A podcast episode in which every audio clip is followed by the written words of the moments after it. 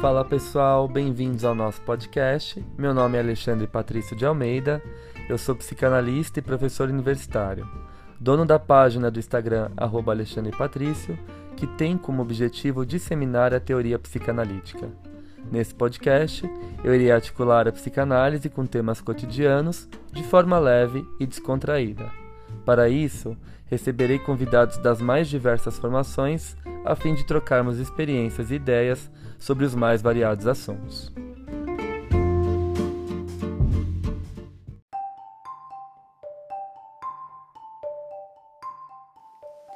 Passando para avisar vocês que esse episódio foi gravado em forma de live na minha página do Insta. Com o intuito de fazer a psicanálise circular ainda mais, decidi compartilhar a gravação aqui no nosso podcast. Espero que gostem. A proposta do nosso curso são três aulas, contando com a aula de hoje, essa é a aula 1. Segunda-feira temos a aula 2. E na outra segunda, dia 19, nós temos a aula 3. Dia 12 e dia 19, as aulas acontecem das 7 às 9 da noite, né? É, e aí é um grupo fechado, elas acontecem ao vivo pelo Zoom, só para quem, evidentemente, estiver matriculado no curso. Então, a aula de hoje é gratuita, e, e eu vou compartilhar um pouco das ideias iniciais que eu pretendo trabalhar e desenvolver durante esse curso, ok? Bom, então por que, que eu coloquei psicanálise, sexualidades e gênero, né? A gente sabe que o tema da sexualidade sempre foi muito trabalhado pelo Freud, apesar de ainda ser um tabu. Né? O Freud chega na psicanálise quando ele começa a ouvir as suas pacientes que sofriam de adoecimentos histéricos, né, neuróticos, doenças dos nervos, como, era, como eram ah, ditas antigamente. E aí o Freud começa a chegar na raiz da questão e ele percebe que muitos desses adoecimentos eles são justificados por questões da, de ordem sexual e uma sexualidade que começa ali muito precocemente na infância. Então a gente sempre fala que um dos livros mais chocantes do Freud para aquela época não foi a Interpretação dos Sonhos, que ele publica em 1900, mas sim os três ensaios sobre a teoria da sexualidade infantil, que ele publica em 1905. O tema da sexualidade é, atravessa é, os estudos do Freud o tempo todo, ele escreve textos começando lá em 1898, ele já começa a falar de sexualidade e ele vai prosseguindo com essa ideia até textos póstumos de 1937 e 1939. São mais ou menos 30 ensaios que o Freud vai se debruçar sobre a sexualidade, seja ela adulta, seja ela infantil. Mas o maior impacto que ele causa na sociedade é quando ele fala que a criança tem sexualidade. Que o nosso aparelho psíquico ele é movimentado por pulsões, e essas pulsões elas têm um alvo, elas têm um objeto, elas encontram um meio de satisfação. Existe um fator quantitativo pulsional também que implica nas formas de subjetivação e também nas estruturas de adoecimento patológico. É, e essa pulsão é o que nos movimenta o tempo todo, a querer, a desejar, a, a viver. Né? A pulsão ela é vital. Assim como também existe a outra pulsão que o Freud escreve em 1920, que é o contrário de Eros, que é Thanatos, a pulsão de morte, que busca esse retorno ao inorgânico. Pois bem, nós vamos falar um pouquinho sobre a sexualidade e eu separei alguns recortes da obra freudiana para a gente pensar como que o Freud compreendia a sexualidade infantil. Então ele vai dizer, a criança ela não é essa figura uh, pura, essa figura inocente que a gente está acostumado a ver nos quadros da Idade Média. A criança ela tem desejo, ela tem uma sexualidade, mas é uma sexualidade espontânea, é uma sexualidade muitas vezes inconsciente, Muitas vezes a criança não tem noção do que ela deseja e de que forma ela deseja. Ela tem uma descarga pulsional e essa descarga tem que, ter, tem que ser satisfeita, né? Então, é muito comum a criança tocar o seu órgão genital, querer olhar o órgão genital do amiguinho, olhar embaixo da porta quando o amiguinho tá, tá no banheiro, né? ver o que eu tenho e que o outro não tem, aquelas descobertas infantis, muito inocentes por sinal, mas que são descobertas próprias da nossa espécie e que muitas vezes os pais interpretam como algo ruim, malicioso, errado, né? Tira a mão daí que vai cair, para de colocar a mão no pipi, começa toda aquela moralidade desde pequenininho, né? Então a sexualidade, ela começa a ser introjetada desde os primórdios da vida como algo ruim, como algo é, é, que vai na contramão da ordem moral, principalmente da ordem moral religiosa, né? Então, os três ensaios é um clássico do Freud e ele mexe nesse texto muitas vezes. É, a gente pode começar por aí a nossa discussão. Só para vocês terem noção de como a sexualidade é um tema importantíssimo para a psicanálise, o Freud publica os três ensaios sobre a teoria da sexualidade em 1905, mas ele mexe nesse texto cinco vezes. E a última alteração que ele faz é em 1925. Eu recomendo como leitura complementar o, o livro do Mezan, é, o Freud, o Pensador de Cultura, né, que ele vai dizer isso muito claramente. Bom, então os recortes que eu separei para a gente pensar um pouquinho como Freud compreendia a sexualidade e como nesse sentido ele estava à frente do seu tempo, é, mas paradoxalmente eu concordo bastante com aquela afirmação da Nise quando ela diz que o Freud abre as portas do século XX, mas ele não entra, né? É... E eu não sei nem se ele não entra, né? Talvez ele estava ali aprisionado à ordem fálica, aquela sociedade falocêntrica, patriarcal, né? É, o Freud era um produto da sua época, ele era um homem da sua época e do seu tempo. E mesmo assim, ele conseguiu pensar muito à frente da sua época e do seu tempo, né? É claro que eu tenho as minhas críticas é, sobre alguns textos do Freud, mas a gente tem que reconhecer a genialidade dele e o quanto ele foi ousado, principalmente quando ele começa a dizer que a criança tem sexualidade. Isso gera um escândalo enorme na sociedade tradicional burguesa daquela época, né? Onde já se viu meu filho tem sexualidade. Não vai muito longe, né, gente? Nós vimos aí recentemente, antes de eu ler as partes que eu separei da obra do Freud, a polêmica que deu o Diário da Anne Frank, né? Então, uh, muitas pessoas achando um absurdo a erotização precoce das crianças, e a gente está falando de crianças de 11, 12 anos, né? Que tiveram contato com essa biografia, que por sinal é o relato de uma adolescente que escreve, que descreve as suas experiências uh, sexuais, né?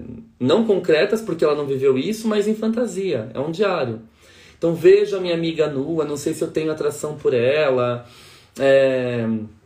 O que é muito normal de uma adolescente que está construindo o seu psiquismo, que está passando por um processo identificatório. Eu falei isso ontem na live sobre os adolescentes, né?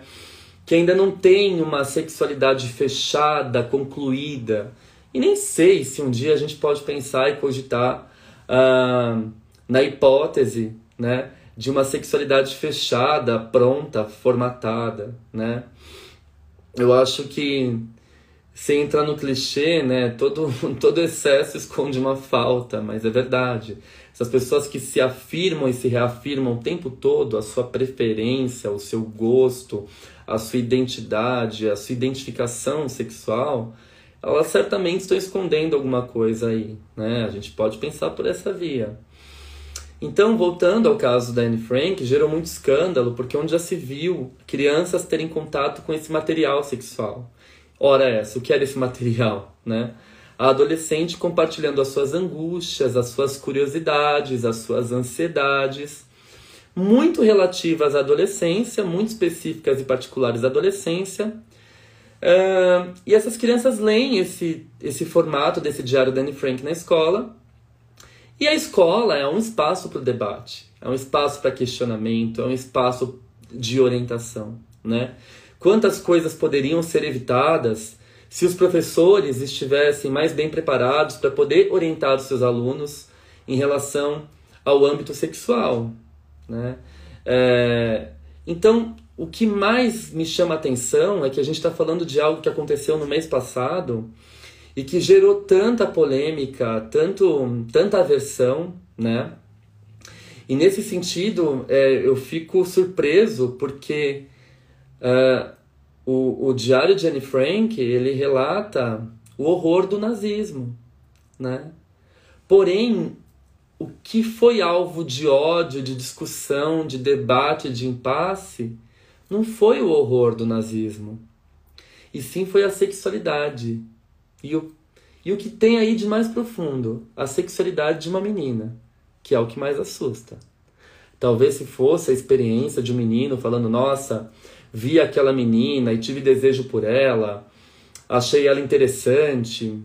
Talvez não gerasse tanta polêmica, né? Mas uma menina falando das suas experiências em fantasia, do que ela deseja, do que ela pode desejar, do que confunde ela, do que ela está no momento de descoberta, né? Do que ela descreve ali as suas descobertas sexuais, o que é muito normal para uma adolescente, causa horror, causa pânico, né? Gera escândalo. Então a gente tem que pensar qual lugar que o sexual ocupa na nossa sociedade. Crianças de 11, 12 anos têm acesso a material pornográfico muito facilmente na palma da mão. Né? Os pais podem controlar, colocar aplicativo disso, daquilo. Eles vão na casa de um amiguinho, pegam o celular de alguém e vão ver pornografia. Então, no fundo, às vezes eu penso que seja uma hipocrisia da sociedade de criticar algo que pode ser debatido, discutido no espaço escolar, que é um espaço propício para isso, para tirar dúvida com os professores, né? E aí vem aquela, que, aquela questão persecutória. Não, não vai ensinar sexualidade para meu filho na escola, onde já se viu. Eu ensino em casa. Eu sou a favor uh, do homeschooling, né? Eu, eu, crio meu filho em casa, eu prendo ele numa bolha. é tão esquizoparanoide, usando o linguajar kleiniano nesse sentido, né?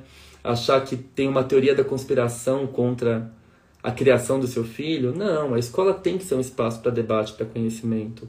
E a gente não está falando de uma erotização precoce. A gente está falando de crianças de 11, 12 anos que tiveram contato com um diário que relatava as experiências em fantasia, né, os possíveis desejos, as possíveis hipóteses desejantes da Anne Frank. E o que mais choca as pessoas é isso. E não o absurdo, a destruição, a, o horror do nazismo, né? O que causa horror, estranhamento é a sexualidade feminina. Né? Então, por aí já começa uma questão para a gente pensar um pouco a sexualidade na atualidade, costurando ela com a psicanálise e com outros autores também, como a Judith Butler, um, Foucault e por aí vai, né? É, como que a gente pode pensar nessa sexualidade que ainda incomoda, que ainda é alvo de polêmica, que ainda intimida e que ainda deixa os pais corados quando a criança de 5, 6, 7, 2, 10, 15 vem perguntar para os pais algo a respeito da sexualidade, né? E esses pais ficam envergonhados, ficam corados e não sabem responder. Então é interessante a gente pensar o quanto tudo isso percorre a sociedade no âmbito cultural e chega na clínica no âmbito psíquico e nas formas de subjetivação. Então, voltando ao Freud, eu separei três trechos da obra dele que eu vou comentar com vocês, quando ele vai dizer, ele vai tocar bastante na ferida da sexualidade, porque ainda é um tabu e ainda é uma ferida. Se estivesse tão bem resolvido assim, não geraria as polêmicas que geram na atualidade. Como no mês passado, por exemplo, nesse fato da Anne Frank. Né? Então a gente precisa falar mais de sexualidade, a gente precisa falar mais da sexualidade na escola. Né? E ninguém aqui está falando de, de doutrinação, ninguém está falando disso. A gente está falando de uma orientação. Né? Dos professores estarem uh, mais bem equipados uh, no sentido de informação para poder transmitir essa informação e acolher essas crianças, esses adolescentes que estão passando por períodos de tanta dúvida, de tanta insegurança em relação a sua própria questão identitária e a sua própria questão de sexualidade. Eu acho que é isso que a gente tem que pensar sobretudo.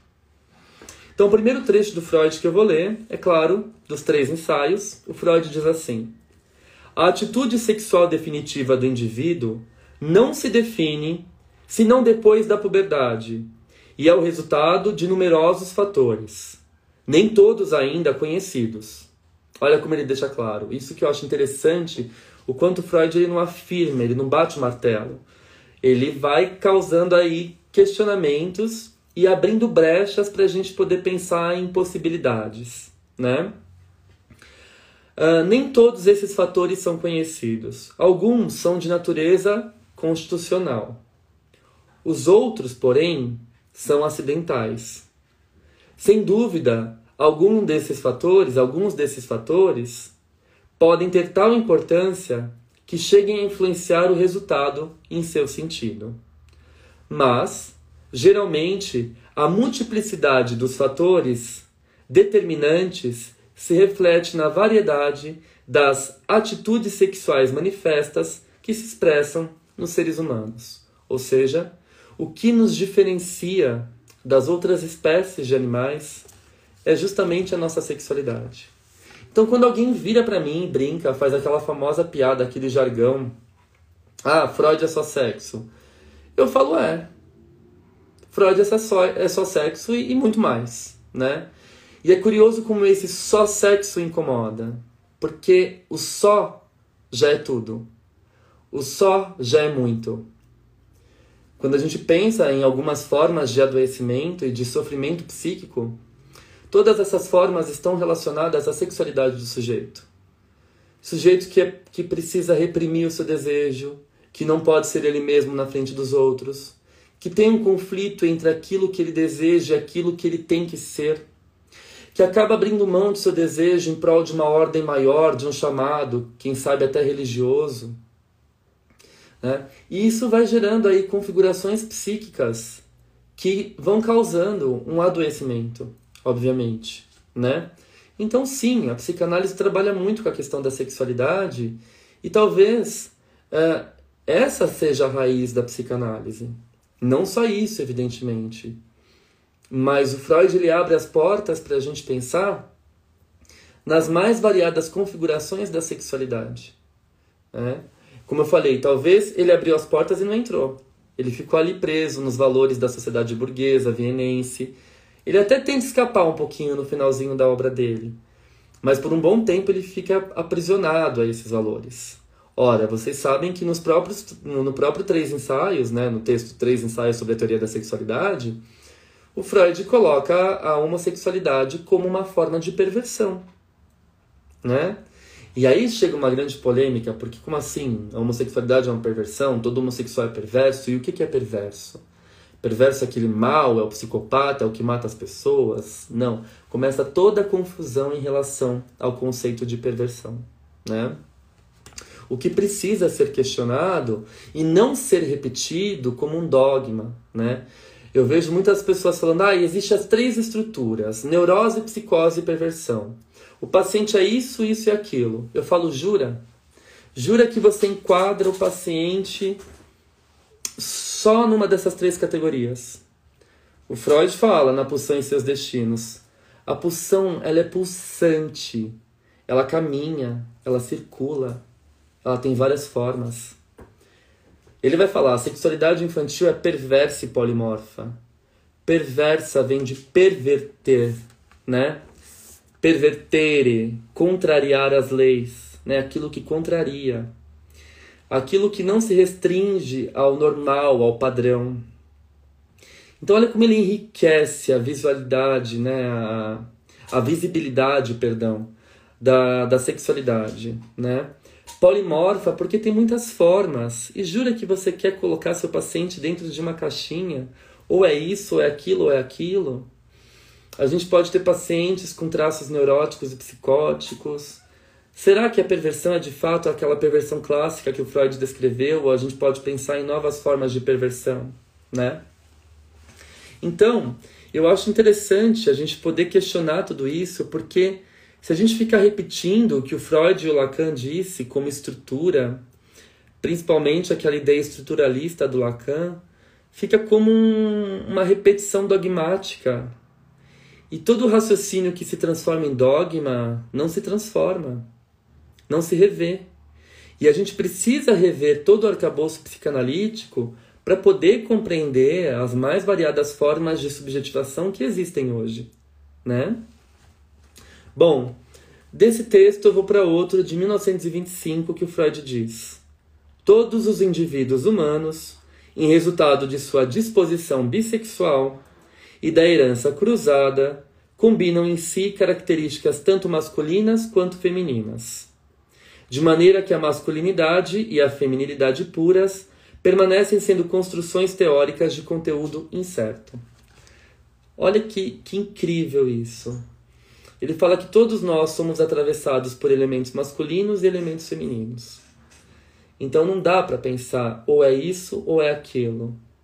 Como diz a Cecília Meirelles, né? Ou isso ou aquilo, né? a sexualidade humana não é ou isso ou aquilo. Existem pacientes que trazem mil fetiches nas suas fantasias, que apresentam as mais diversas formas de gozo, as mais diversas formas de escolha objetal, né? Eu gosto disso, eu gosto daquilo, e se a gente afina a nossa escuta a partir de uma ótica de, de uma estrutura binária, a gente limita a nossa compreensão sobre o humano. Porque não é só isso ou aquilo. É variado, é diverso, é polimorfo, né? Poli, muitas, morfo, formas, muitas formas. Essa é a grande preciosidade da sexualidade humana. Essas variadas formas que o Freud apresenta desde 1905. E ele vai defender a hipótese da bissexualidade inata, né? Que todos nós nascemos com traços femininos e masculinos. Em alguns sujeitos, uns predominam sobre os outros, né? E ao decorrer da vida, todos os processos identificatórios vão auxiliando a formação desse eu, que pode ter uma escolha objetal definitiva ou não, ou de vários objetos, ou de várias formas, ou sem objeto algum, né? é aí que está a riqueza, né, da, da sigla, né? LGBTQIA+, que as pessoas limitadas satirizam, né? Falando, agora só falta colocar o alfabeto todo. Quem sabe o alfabeto todo tá lá, né? e pode estar e deve estar. Compreender a complexidade humana nisso ou aquilo é tão limitado, é tão simplório, né? E ao mesmo tempo também limita a nossa forma de intervenção, as nossas formas de escuta, né? Se eu enquadro meu paciente numa perversão, toda a minha escuta já é atravessada por esse enquadre. Se eu enquadro meu paciente numa psicose, toda a minha escuta já é atravessada por esse enquadre.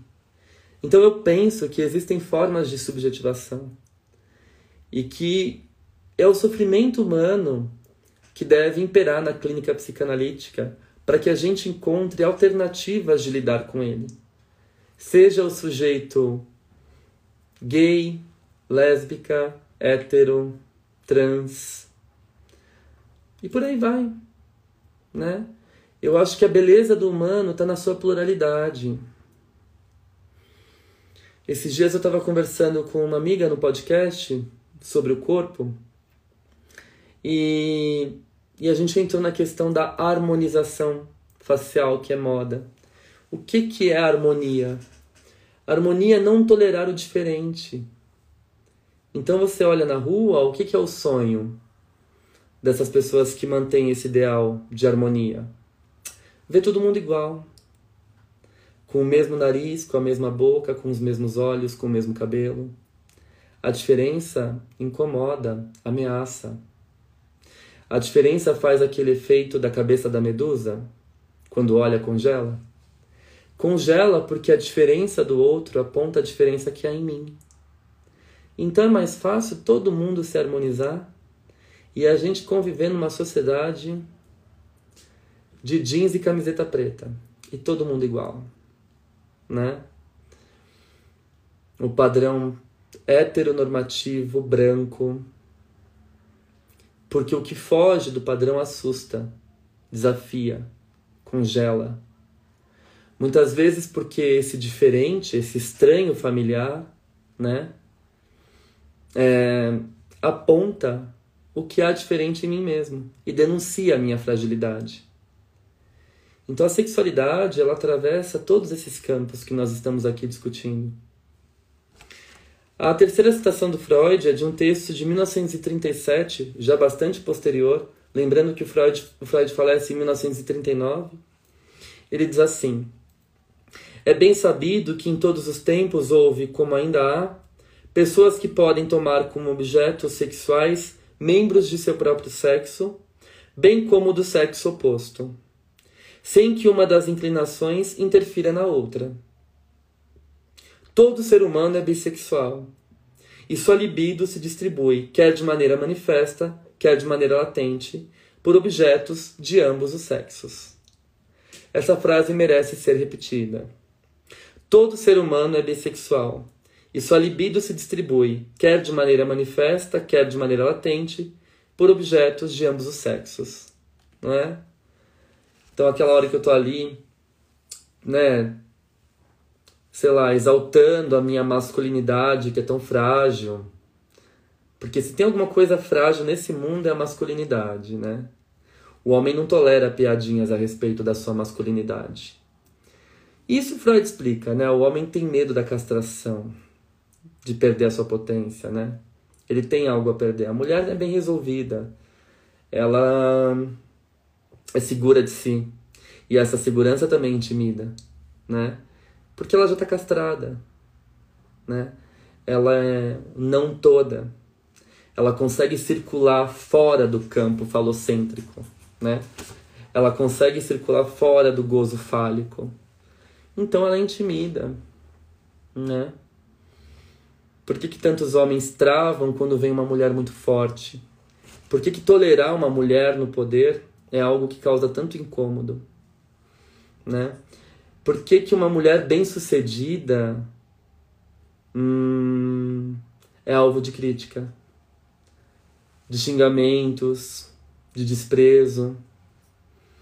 É? Então, uh, tudo isso atravessa o que nós estamos discutindo aqui.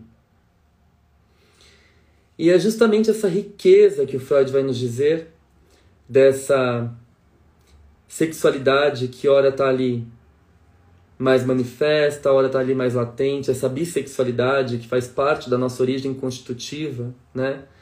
Sei lá, eu, cara machão que vai lá e dá um abraço no pai e chora. Ora, tem ali uma homossexualidade latente, não significa que o sujeito seja homossexual. Mas se alguém chega e faz uma brincadeirinha com ele, ah, tá agarrado no seu pai, hein? Aí ele falou, poxa, tá me estranhando, né? Assim, é como se tivesse algo a perder. E tem, né? Simbolicamente tem. Hum. Então, uh, tudo isso que eu estou falando a gente pode articular num famoso texto do Freud de 1924 chamado O Declínio do Complexo de Édipo. E esse texto é um grande problema, porque ele aponta duas saídas, né? É, o menino entra no Édipo com toda a sua potência fálica, descobre que tem o pipi, e aí quer conquistar a mamãe. E aí vem o papai, faz a interdição do incesto, faz a lei, o non do père, né, o nome do pai, como diz Lacan, o não do pai, né? Não pode, essa mulher é minha, vai procurar a sua. E aí a saída do Édipo normal para o Freud é o menino se identifica com o pai e passa a desejar objetos como o pai deseja, né? ou seja, a saída heteronormativa. O menino se identifica com o pai, né? deixa de desejar a mãe naquele momento, porque ele tem medo de perder o falo, tem medo de ser castrado por esse pai forte, que diz o não, não pode, né?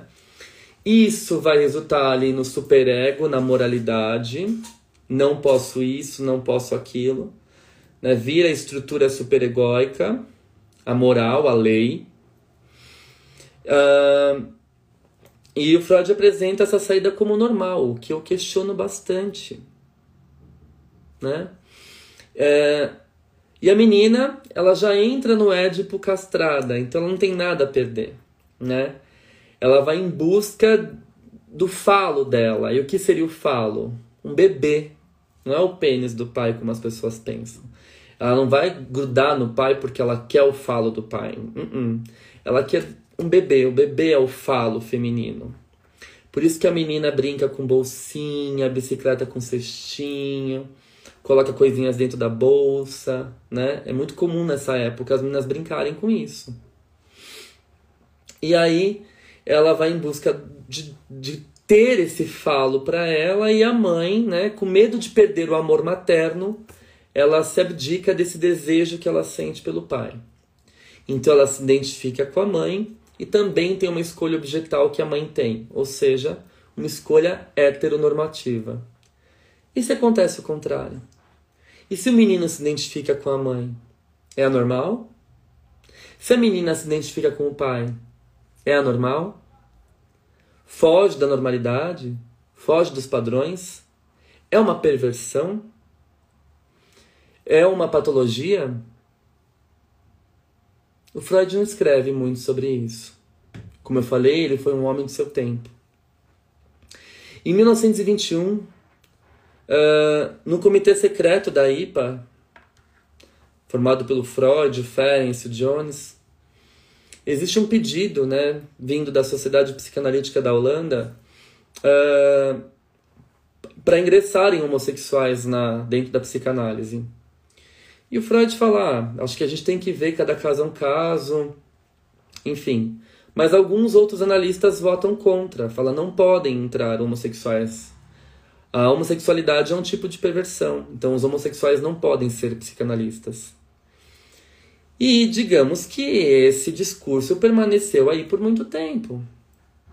Hum? Até porque a homossexualidade saiu do DSM como uma patologia somente em 1973, que deixou de ser homossexualismo e passou a ser homossexualidade. Então é muito recente. Será que o pensamento psicanalítico acompanha essas novas formas de subjetivação? Né? Por que, que é tão comum uh, crianças que trazem em si questões relacionadas à identidade de gênero se apaixonarem por sereias? Né? O que a sereia traz de misterioso? A sereia não tem órgão genital não aparece. Ela é peixe para baixo. E gera esse fascínio. É? Então, a sexualidade não se resume à genitalidade. E quando a gente abre o leque para pensar as identidades de gênero, a gente se aprofunda muito mais em todas essas questões identificatórias, constitutivas, que também são importantes, né? E como essas questões auxiliam na formação da subjetividade do nosso paciente, que chega até nós não para ser julgado como homo, hétero, trans, que, e, a, mais. Não, para ser ouvido na sua essência, na sua singularidade. A psicanálise estaria preparada para ouvir esses pacientes sem esses julgamentos binários e normativos? Será que já estaríamos preparados para desconstruir a nossa escuta baseada numa metapsicologia preconceituosa? Ou é isso, ou é aquilo, ou é aquilo? como já diria Cecília Meirelles, como eu já citei? Será que a, o ser humano é isso ou aquilo? O que a gente ouve na clínica? tenho tesão nisso quando a minha esposa faz isso, quando meu marido faz aquilo. Eu tenho tesão naquela voz, eu tenho tesão naquele cheiro, eu tenho tesão naquela forma. Olha o quanto é rico, olha o quanto a gente tem para explorar. E aí a gente quer compreender só duas saídas normativas. Eu acho que a gente precisa se rever urgente, tanto no que tange a questão, óbvio, de sexualidade, de gênero, tanto no que tange as questões de raça, de religião, né? eu acho que a psicanálise ainda tem que comer muito feijão para poder chegar perto dessas questões. E o debate começa aqui, nas redes, nos estudos, problematizando Freud relendo os textos do Freud, questionando Freud. Quando ele escreve aquela belíssima carta, né, como resposta à mãe de um homossexual de 1935, a teoria dele já está bastante madura, e ele responde, né, a, a mãe escreve para o Freud, desesperada, achando que o filho é homossexual, mas só que ela não usa essa palavra, né? E aí o Freud responde essa carta. Ele diz assim: Depreendi, prezada senhora, 9 de abril de 1935. Depreendi de sua carta que seu filho é homossexual. Fiquei mais impressionado pelo fato de que a senhora mesma não menciona este termo em sua informação sobre ele. Posso perguntar por que o evita? Às vezes, fazendo uma metáfora, eu penso que a homossexualidade e as questões de sexualidade e gênero e as suas mais diversas formas e configurações, fazendo uma metáfora aqui, a gente pode pensar no, no Voldemort do Harry, do Harry Potter, né? As pessoas não têm coragem de falar o nome dele. Você sabe quem? Aquele que não deve ser nomeado, Quantas vezes crianças estão numa roda de amigos, dos seus pais, com seus pais, e aí a gente ouve, eu lembro, eu tenho memórias infantis dos meus pais conversando, falando com os amigos, ah, aquele lá virou, né? Aquilo lá é assim, né? Então, assim, o quanto isso também nos atravessa. A, a homossexualidade não pode ser nomeada, virou o quê? Ah, você sabe quem, né? É tipo Voldemort que as pessoas têm medo de pronunciar o nome dele? Parece que se pronuncia acontece? Se pronuncia vira? Ele vem, ele aparece? Olha como a sexualidade é um tabu. Olha o quanto ela ainda precisa ser discutida e debatida. Olha como, apesar de hoje a gente ter um cardápio vastíssimo de sexualidades na palma da nossa mão, no nosso smartphone, né? Nos sites pornôs, enfim. Isso não significa que ela, que ela seja uma questão bem resolvida. De forma alguma. Ela ainda é um tabu. Né? Uh, e aí o Freud toca na ferida. Posso perguntar por que evita falar que seu filho é homossexual? A homossexualidade certamente não é uma vantagem. Freud sendo Freud da sua época, de seu tempo. Certamente não é uma vantagem? Por quê? Eu questiono. Se a gente falar socialmente falando, culturalmente falando, talvez não seja uma vantagem porque a gente sofre preconceito. Porque a gente é atacado o tempo todo na rua. Né? É... Se, se um homossexual anda de mão dada com o namorado ou com a namorada, a, a gente vira atração turística. Todo mundo para pra olhar, para comentar e para rir. Né? Vocês percebem o quão grave é? É aquilo. Aquele que não deve ser nomeado. É um tabu. É o você sabe quem. E aí todo mundo olha. E vira uma atração turística, né? É bizarro. Nossa, dois homens. Como que eu vou explicar para o meu filho dois homens de mãos dadas? Você vai explicar para o seu filho que são duas pessoas que se amam. Só isso. Ai, que nojeira. Duas mulheres de mãos dadas. Como que eu vou explicar para o meu filho? Você vai explicar para o seu filho que são duas pessoas que se amam, como qualquer outras, né? e que não é anormal e que nós não somos inferiores por isso, nós não somos menos por isso. Né? É, enfim, eu acho que se você não sabe explicar isso para o seu filho, o problema está com você e não com seu filho.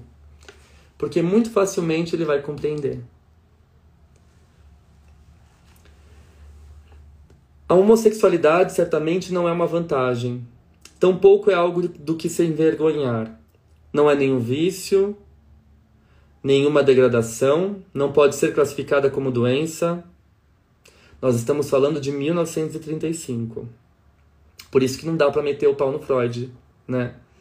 Falar que ele era só isso, só aquilo, só aquilo outro. Ele tinha um senso crítico. Para a época dele, ele tinha, né? É claro que em muitas coisas ele errou, mas ele reproduziu o contexto cultural. Pode ter falhado nesse sentido? Pode. Podia ter sido melhor? Podia. Mas fez muito. Revolucionou, sobretudo as formas de compreensão do humano. Né? Uh, a homossexualidade uh, não pode ser classificada como doença. Nós a consideramos uma variação da função sexual produzida por uma detenção no desenvolvimento sexual. Muitos indivíduos altamente respeitáveis, tanto da antiguidade quanto de tempos modernos, foram homossexuais. Vários dos maiores entre eles. Platão, Michelangelo, Leonardo da Vinci, etc. É uma grande injustiça e também uma crueldade perseguir a homossexualidade como se ela fosse um crime. Ao me questionar se eu posso ajudar, suponho que queira dizer se eu poderia abolir a homossexualidade fazendo a heterossexualidade normal assumir o seu lugar. A resposta é que, de um modo geral, não podemos prometer alcançar tal resultado num determinado número de casos, logramos desenvolver os germes debilitados das tendências heterossexuais, os quais estão presentes em todos os homossexuais. Mas na maior parte dos casos, isso já não é mais possível. Trata-se de uma questão que envolve as qualidades e a idade do indivíduo. Não há como predizer o resultado do tratamento. Então, não é algo que tem cura, até porque nós não somos doentes, não é uma doença, né? Pode pode ser uma vergonha para você que tem essas questões mal resolvidas dentro de você, né? Mas uh, e aí quem tem que procurar um trabalho, obviamente, é o psicanalista, é o profissional que julga isso como errado, que julga isso como um problema ou que satiriza, né? A sopa de letrinhas, como eu já ouvi falar, da sigla LGBTQIA+, né? Ah, só falta o alfabeto todo, e qual o problema? E se a gente colocar o alfabeto todo? Como eu falei, ela não é polimorfa? Ela não tem várias formas, a sexualidade? E é isso que nos faz diferente dos outros. É respeitar para ser respeitado e compreender para ser compreendido. É complexo, é custoso, é dolorido. A gente tem que desconstruir ali padrões, a gente tem que desconstruir pensamentos que a gente já nasce envolvido desde os nossos primórdios da vida, né? Preconceitos. Aquilo que a análise pode fazer pelo seu filho segue numa linha diversa. Se ele é infeliz, neurótico, acossado por conflitos, tem sua vida social inibida, a análise pode aportar-lhe harmonia, paz de espírito, eficiência total, quer ele siga sendo homossexual, quer ele tenha mudado. Se a senhora decidir que ele deve ter sua análise comigo, o que não imagino que fará, ele deverá vir aqui para Viena. Não tenho intenção de sair daqui. Mesmo assim, não deixe de me dar sua resposta. Sinceramente seu, com os melhores votos, Freud. Então essa é a carta que ele responde, né? E que por muito tempo não foi discutida, não foi debatida, continua ali em aberto e a homossexualidade continua sendo um tabu dentro da sociedade de psicanálise. Muitas sociedades eram contra o ingresso de homossexuais na psicanálise, né? E quando eu falo de tudo isso para vocês, até porque hoje é a nossa primeira aula e a intenção é falar da homossexualidade, da questão de gênero para vários outros autores, não só para o Freud, mas para Klein, para Winnicott e para autores de outros campos, como a própria Judith Butler, o Foucault, né? E por aí vai. É isso que nós vamos discutir no nosso curso, que começa segunda-feira agora. Quando eu explico tudo isso para vocês, eu fico lembrando de uma historinha, de um caso, de um menino que se comportava estranho na escola. Ele gostava de brincar com meninas. E ele tinha um jeito mais delicado. E aí, a coordenadora da escola, muito competente, muito estudada, e aqui eu estou sendo irônico, é claro, chamou a mãe desse menino e falou assim: Olha, a senhora conversa com seu filho e vê o que a senhora faz com ele, um menino de sete anos, uma criança, porque ele tem jeito de menina, ele só brinca com menina. Isso é estranho. Isso pega mal. Essa mãe perdida, sem saber o que fazer, com medo do marido saber e bater no filho, ela acha que vai fazer o melhor para o filho corrigindo o jeito do filho. Que fala com a mão assim, que senta com a perna cruzada, que mexe no cabelo. Proibindo o filho de brincar com meninas e arrumando amigos meninos para esse filho, para consertar o que essa escola julga como errado. Olhem os prejuízos que uma má orientação educacional ou a falta de informação gera na vida de um sujeito. Gera sofrimento, gera dor. Porque a gente tem que adaptar o nosso jeito, fingir que a gente é alguma coisa, ou ir se moldando. Isso é jeito de homem? Isso é fala de homem? Que jeito é esse? Que fala é essa? Fala que nem homem? Fala que nem menina, né? Quando acontece o contrário. Menina não corta o cabelo. Menina anda rebolando. Menina gosta disso. Ou como a gente já ouviu mais recentemente, meninos usam azul e meninas usam rosa. Olhem só que beleza de discurso. Né? Todos esses padrões dilaceram o nosso eu, machucam e gera desamparo. Por isso que essas crianças tão delicadas, tão especiais, tão sensíveis, se apegam a contos de fantasia e a personagens mitológicos, as fadas, as sereias, para manter a onipotência, um mundo mais feliz e mais leve porque elas são obrigadas a lidar com uma realidade muito dura e objetiva, que não corresponde ao eu delas, e elas ficam sem entender. Por que, que eu não posso ser eu mesmo? Por que, que eu não posso falar com a mão assim? Por que, que eu não posso me vestir assim? O que, que é errado? O que, que é certo? O que eu estou fazendo de errado? Se eu sou só uma criança. Então eu fico ali, apaixonado pelas fadas, pelas sereias, mantendo, sustentando a minha onipotência subjetiva, porque a objetividade do mundo, do mundo externo se apresenta brutalmente a essa criança. Menino joga bola, vai jogar futebol, vou te colocar no, no judô para você ficar mais macho, vou te colocar na luta para você ser mais homem. A menina, vou te colocar no balé para você ser mais menina né? E isso gera dor, gera desamparo, pode gerar colapso quando não tem acolhimento. E a escuta psicanalítica precisa estar preparada para acolher as dores desses pacientes.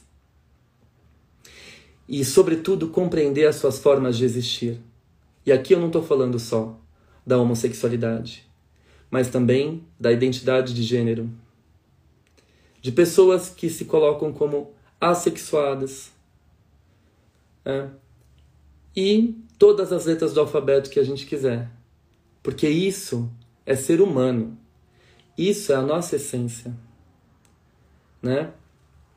Is human nature, como diz a Madonna. Express yourself.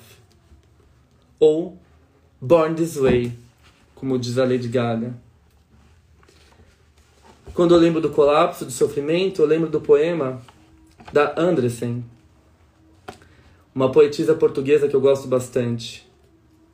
Quando a gente está em dor, em sofrimento, a gente pensa assim: eu só quero silêncio neste porto, do mar vermelho, do mar morto, perdido, balouçar, no ritmo das águas cheias. Quero ficar sozinha neste espanto, de um tempo que perdeu sua forma Quero ficar sozinha nesta tarde, em que as árvores verdes me abandonam. O quanto de sofrimento, de colapso e de dor poderia ser evitado se a gente compreendesse a sexualidade e todas as suas ramificações. Fica o convite para o meu curso, que começa segunda-feira agora, dia 12. Marquem os amigos no comentários, nos comentários, compartilhem e se vocês quiserem aprender mais comigo, ou aprender juntos e trocar ideias sobre todas essas questões da sexualidade, a gente está aqui. Fica o convite para o curso então.